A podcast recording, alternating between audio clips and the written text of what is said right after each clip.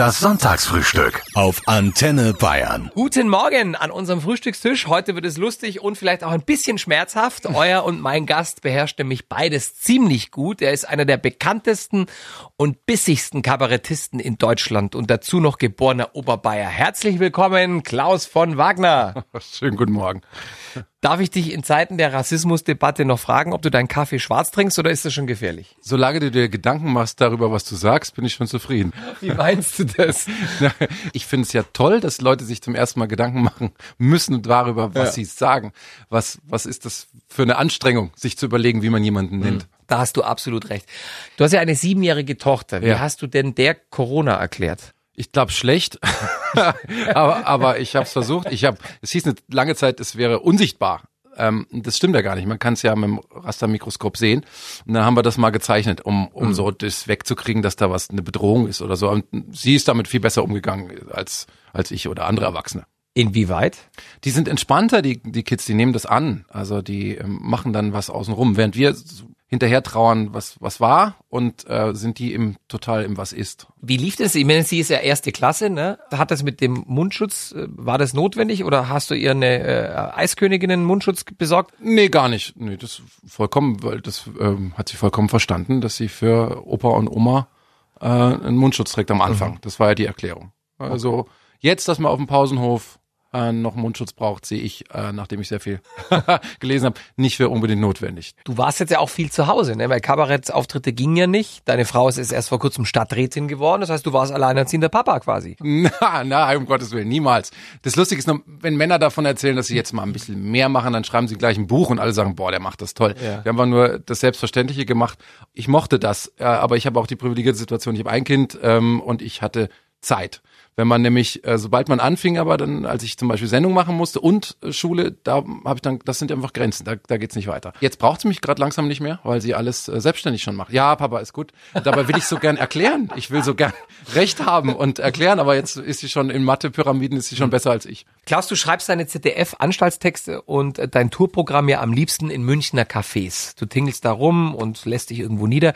Jetzt waren die ja monatelang zu. Ja? Wie hast du überlebt? Das ist eine gute Frage. Ähm, also gut, du hattest deine Tochter, ja, die ja, du gekümmert hast, aber ich, ja, ja, ich habe mich, ich habe mein mein Arbeitszimmer eigentlich ähm, verwandelt in äh, Tonstudio, Videostudio, Schreibstube äh, und Schulunterricht. Das war alles in einem. Echt? Oder, oder das ist noch so. Ja, ja, ja. Das ist ich ja ich habe so eine Art, großartig. ich habe so eine Art äh, Kabarett-Kommandozentrale gebastelt. Ja. Äh, geschrieben habe ich nur zu Hause, viel zu viel gesessen, viel zu viel äh, Videokonferenzen gehabt mit den Kollegen. Das war schon äh, erschwerte Bedingungen. Kann man über Corona Witze machen als Satiriker? Ja, man muss halt gucken, von welcher Seite man den Ärger bekommen will. Ja. Also es rührt ja sehr an der, an der eigenen Sterblichkeit. Ich bin ja jemand Satiriker, der eigentlich austeilt. So, und ich habe aber das Gefühl, eigentlich, ich, ich würde mich gern noch mehr zurücknehmen. Also ich würde noch gern eher eine Brücke bauen zwischen Menschen, die verschiedene Ansichten haben, aber eigentlich gar nicht so weit voneinander entfernt sind. Mhm. Also wir lernen alle zu kommunizieren in Zeiten von Unsicherheit. Mhm. Und da eine klare Pointe zu machen, die durch Weglassen oder Zuspitzen etwas erhält, das fand ich eigentlich fast unmöglich. Warum bist du ein Nicht-Bayer, wo du doch im Herzen unserer wunderschönen Landeshauptstadt geboren bist? Das war so eine Notwehr. Ich wurde nie anerkannt. Ich bin ja geboren in München, äh, aufgewachsen worden in Miesbach, Mürspicker. Und es war am Stammtisch eher nicht gern gesehen, wenn ich versucht habe, einen Dialekt äh, zum zum Reden. Weil da hieß es, Wagner, lass das, du kannst heute nicht. Furzen. Nicht so, aber schon so, na du, das ist jetzt, das klingt falsch. Man muss vielleicht für die Menschen, die das gar nicht wissen, erklären, der Klaus ist zwar in München geboren, aber beide Eltern sind aus Norddeutschland. Ja, das das stimmt. Mhm. Und äh, das Lustige ist, aber meine meine Mutter war sehr schnell äh, dabei, den Dialekt anzunehmen. Also es war dann oft zu Hause so, dass sie dann gesagt hat, Klaus, äh, gibst du mir mal ganz kurz das Taschentuch? Und dann klingelt das Telefon. Servus, grüß dich, ja klar, wir gehen mal noch vorbei. Und es war für mich immer schon so ein zwischen den Welten. Und, äh, aber ja. ich finde, es klingt ganz ordentlich. Ich bin aus Schwaben, ich kann es ja auch nicht. Also das Oberbayerische. Ich bin also, aus Bayerisch-Schwaben. Oh, oh, das tut mir leid. Das, ich, ich kann nichts dafür. Über, ja, das, über Bayern lacht die Sonne, über Schwaben die ganze Welt. Das war schon immer so. Kann denn der Bayer, du siehst es ja so ein bisschen von außen, ja, und du hast ja auch mit Humor zu tun, äh, yeah. berufsbedingt. Kann denn der Bayer wirklich gut über sich selbst lachen oder wird er da grantig? Die Antwort ist sehr unbefriedigend. Überall solche und solche. Das, so weit bin ich vorgedrungen. Also mehr kann ich dir noch nicht sagen. Mehr gibt's noch. Das ist noch nicht peer-reviewed, die okay. Studie, die ich da Klaus von Wagner im Antenne Bayern Sonntagsfrühstück. Gleich finden wir raus, ob der Mann sich noch an den allerersten Witz aus seinem allerersten Bühnenprogramm erinnern kann. Das oh ist nämlich über zwanzig Jahre her. Oh Gott, hoffentlich gibt's die Aufnahmen nicht mehr. Bestimmt irgendwas, was was was heutzutage. Du brauchst dich ja gar nicht schämen. Nein, auch Bestimmt. Brad Pitt hat in in Schmuddel-Erotikfilmen mitgespielt zu Beginn seiner Karriere. Ich weiß, nee, ich weiß es tatsächlich nicht mehr. Testest du deine Pointen vorher irgendwo mit irgendwem oder lässt du es immer drauf ankommen? Äh, ich teste sie schon zu Hause, äh, kriege da aber meistens nicht die Reaktion, die ich erhoffe. Also, so, bei Frau oder bei Kind? Beide. Also beide schauen mich immer ein bisschen an und sagen, ja, ja, ja, ja. Mhm. Und, äh, ja, ist okay. Oder ja, witzig. Oder mhm. Also es ist schon, ist aber nie, schreiend lachen tun die nie oder was? Selten, also das ist meistens, das passiert dann aus Versehen und die muss ich dann sofort, die muss ich sofort aufschreiben. Also ich kann eigentlich nichts dafür für die guten, guten Pointen in, in meinem Programm. Die sind mir aus Versehen passiert. Gibt es für Satiriker und jetzt auch für dich, gibt es eine Gürtellinie und kriegt ihr vom Z D F auch mal mal einen Maulkorb verpasst oder dürft ihr machen, was ihr wollt? Das muss man ganz deutlich sagen, wir dürfen machen, was wir wollen. Wenn wir halt, wir sind ja ein bisschen in Richtung Faktenhuberei gegangen. Da, da haben, den Schuh haben wir uns selber angezogen. Das heißt, wir müssen das, was wir da behaupten, zumindest belegen können. Mhm. Weil es kann ja schon mal sein, dass man vor Gericht landet. Und dann muss man es belegen können, dass man nicht irgendwas behauptet hat. Und ich finde auch Pointen, die man belegen kann, sind wesentlich besser, als wenn ich jetzt sage, Florian Weiß ist. Ja? Ja. Behauptung setze ich ein, die nicht stimmt. Ist vielleicht ein Lacher, aber dann sagst du, stimmt nicht. Und dann sage ich, ja, es war aber lustig. Ja. Finde ich jetzt nicht das so gut. Das geht nicht. Das ist so meine Gürtellinie. Wo kommt eigentlich in deinem Namen das äh, von her? Also dein Papa ist ja Rechtsanwalt, deine Mama Hausfrau. Das steht das auch so im Pass bei dir oder ist das ein Künstlername? Der, nee, das ist kein Künstlername, aber der hat mir nichts als Ärger gebracht. Also den, das ist verarmter Landadel, da gab es kein Schloss dazu, kein Geld. Bin auch nicht alt genug bisher, um da wirklich in die Ahnenforschung einzusteigen. Vielleicht so in zwanzig Jahren fange ich an, mal nach zurückzuschauen. Was hat denn dein Papa damals, der ist ja, wie gesagt, Rechtsanwalt, äh, gesagt, als du verkündet hast, äh, ich mache Kabarett? Weil meiner ich, mhm. ist Ingenieur mhm. und der hat die Hände über dem Kopf zusammengeschlagen. Der wusste gar nicht, dass man mit Radio überhaupt Geld verdienen kann. Ja, also mein Papa mag ja Kultur sehr gerne, aber es war mein mein mein Vater als Rechtsanwalt, stimmt schon, bei Siemens äh, hat mir dann am Anfang eher schon nahegelegt, Siemens Stammhauslehre zu machen, damit man was hat. Also das war schon immer die ja. die Sicherheit. Und es gab einmal einen Wettbewerb äh, hier, ich glaube in Ottobrunn war der.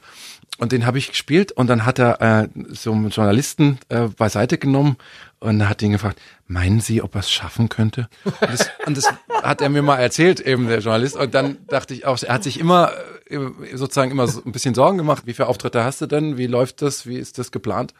Also dieses Sicherheitsdenken habe ich, glaube ich, auch internalisiert. Also was ich war nicht ja bei, schlecht ist. Ich war ja bei Antenne Welt. Bayern hier, das ist ja Full Disclosure, habe ich hier ja. als als als Gagschreiber äh, mhm. gearbeitet, weil sonst seid ihr Moderatoren ja nicht von alleine lustig. Ja, da da Absolut, muss ja jemand für sorgen. Sagen, ja. Weder der Meixner noch der Leigemose noch der Weiß. So, ja. Siehst du? Und das waren alles wir im Hintergrund. Ja. Und da hatte ich ja hier eine, eine schöne Zeit und äh, einen sicheren Job. Und dann bin ich quasi diesen Schritt gegangen. Ich gesagt, ich höre hier auf, schon schweren Herzens. Und dann gesagt, jetzt, jetzt spiele ich nur noch irgendwie auf Bühnen, wenn mich jemand lässt. Klaus, auf deinem Twitter-Profil steht Finanzmarkt-skeptisch. Mhm. Wann hattest du denn deinen letzten Termin bei der Bank und wie ist der gelaufen? Ich bin ja bei einer bei einer Bank, äh, die ich die ich unterstützen kann, weil ähm, da gibt's ja mehrere. Also ich nenne jetzt mal die Triodos Bank. Ich bin bei einer anderen Bank, bei der G L S Bank. Das sind Banken, die generell ähm, sozusagen eine, eine Transparenz und Offenheit schaffen, was sie investieren. Du kannst schauen, okay, die die machen für Ökologie, legen sie was an oder sie helfen einer Behindertenwerkstatt zu, zu investieren. Du siehst, was mit deinem Geld Gutes passiert, jetzt mal auf mhm. die Art und Weise. Und deswegen habe ich da kein großes Problem mit, sondern ich freue mich, dass es sowas gibt, ähm, weil es gibt immer wieder Menschen, die für gute Projekte Geld brauchen. Und ähm, dann gibt es Leute, die haben Geld und die vermitteln. Also das, was eigentlich Banken machen sollen. Und finanzmarktskeptisch bin ich eben, weil das nicht mehr passiert ist. Hier geht es vor allem um diesen Casino-Kapitalismus. Genau, kann man sagen. In den letzten Jahrzehnten, ja. Genau. Ich meine, würdest du trotzdem Aktien kaufen? Weil es heißt ja immer, wir Deutschen wären viel zu ängstlich und verbrennen unsere Kohle auf dem Sparkonto. Ich müsste mich viel mehr mit dem Thema auseinandersetzen, das stimmt. Also ich, äh, ich habe es äh, theoretisch gemacht, aber praktisch bin ich dazu offensichtlich unfähig. Es gibt ja immer mehr Ideen, äh, also Divestment ist so das Stichwort, dass man denjenigen Geld wegnimmt, die den Planeten kaputt machen. Und das finde ich eigentlich eine ganz schöne Idee. Das passiert aber tatsächlich ja, immer mehr, genau. Das gibt's schon. So. Ja. Ich glaube, da könnte man vielleicht als, als kleiner Konsument noch ein bisschen an der Weltrettung mitstinken im, im Milli, Milli-Bereich. Ich weiß, Klaus, du redest nicht so viel und gerne über Privates, aber da müssen alle durch hier. Mhm, ja. Ich hab befürchtet, ja. Du bist Sternzeichen Schütze. Über die sagt man vieles. Ich spreche aus Erfahrung. Ich bin selber einer, sogar doppelter, du auch, ne? Doppelter ich, Schütze. Das weiß ich von hier, Antenne Bayern. Ich weiß noch, das Gespräch, weiß nicht mehr, mit wem ich es hatte. Hier in den Redaktionsräumen hat man mir kundgetan, ich wäre Doppelschütze. Und dann, dann habe ich, als Reaktion kam so ein... Ich weiß aber nicht, was die, ich weiß nicht, was die Reaktion, ich glaube daran nicht. Pass auf, ich lese dir was aus deinem Horoskop vor und du sagst, ja, stimmt oder stimmt nicht. Mhm. Die Damenwelt ist ganz verrückt nach dem Schützemann. Ja. Also zumindest hast du eine Tochter. Das ist schon mal, oder? Ja. Im Streit ist der Schützemann gerne mal taktlos. Ähm, ich bin nicht gut im Streiten. Ich habe nie streiten gelernt. Ein, ein Satz, den ich zu oft sage, ist alles gut. Ähm, mag man gar nicht glauben, aber ich streite mich gern auf der Bühne, wenn ich den Text vorher geschrieben habe, um eben nicht Sachen zu sagen, die mir dann leid tun. Mhm. Also deswegen ist Kabarett eigentlich perfekt du, für mich. Du gehst gut vorbereitet in den Streit. Ja, genau, weil zum ja. Beispiel für so Interviews, ich bin eigentlich nicht geeignet, mhm. weil ich habe mir vorher nicht eine Pointe überlegt und denke mir, ah, was hast du denn jetzt wieder erzählt? Mhm. Zum Beispiel jetzt. Mhm. Denke ich mir, jetzt wäre eine Pointe gut gewesen und da ist keine. Da ist das nur Leere in meinem Kopf. Letzte Frage aus dem Horoskope-Bingo. Der Schützemann küsst schon leidenschaftlich bereits beim ersten Date. Das, das ist ja nicht meine Entscheidung. Zu fünfzig Prozent. Ja, oh, weiß ich nicht. Wie war es denn das, damals mit deiner Frau?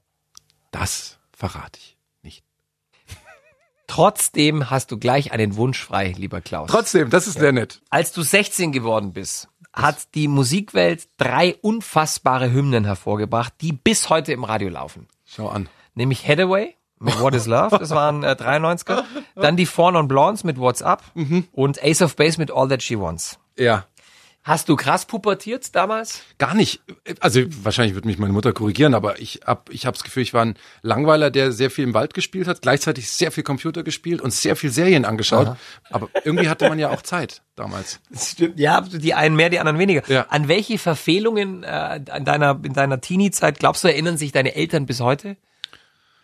Ich glaube an die, den Versuch, wenn man nach Hause gekommen ist und äh, dann doch ein oder zwei äh, Helle zu viel getrunken hatte, dann zu erklären, dass man ja äh, schönen Abend hatte und versucht dann gleichzeitig so viel zu erzählen, um so zu wirken, dass man ja nicht zugibt, dass man jetzt einen im Tee hat. So klangst du damals schon. Ich weiß nicht, ich habe es versucht, nüchtern ja. zu klingen und habe dabei furchtbar geklungen. Das ist halt das Schöne, na, in Bayern mit sechzehn der leichten Bierrausch, das ist vollkommen akzeptiert von der Gesellschaft, ne? Ja, da muss man sich schon mal Gedanken machen, ob wie gut das ist, weil ja. das war schon, das war schon früher als sechzehn, muss ich sagen. Würdest du deiner Tochter das heute durchgehen lassen?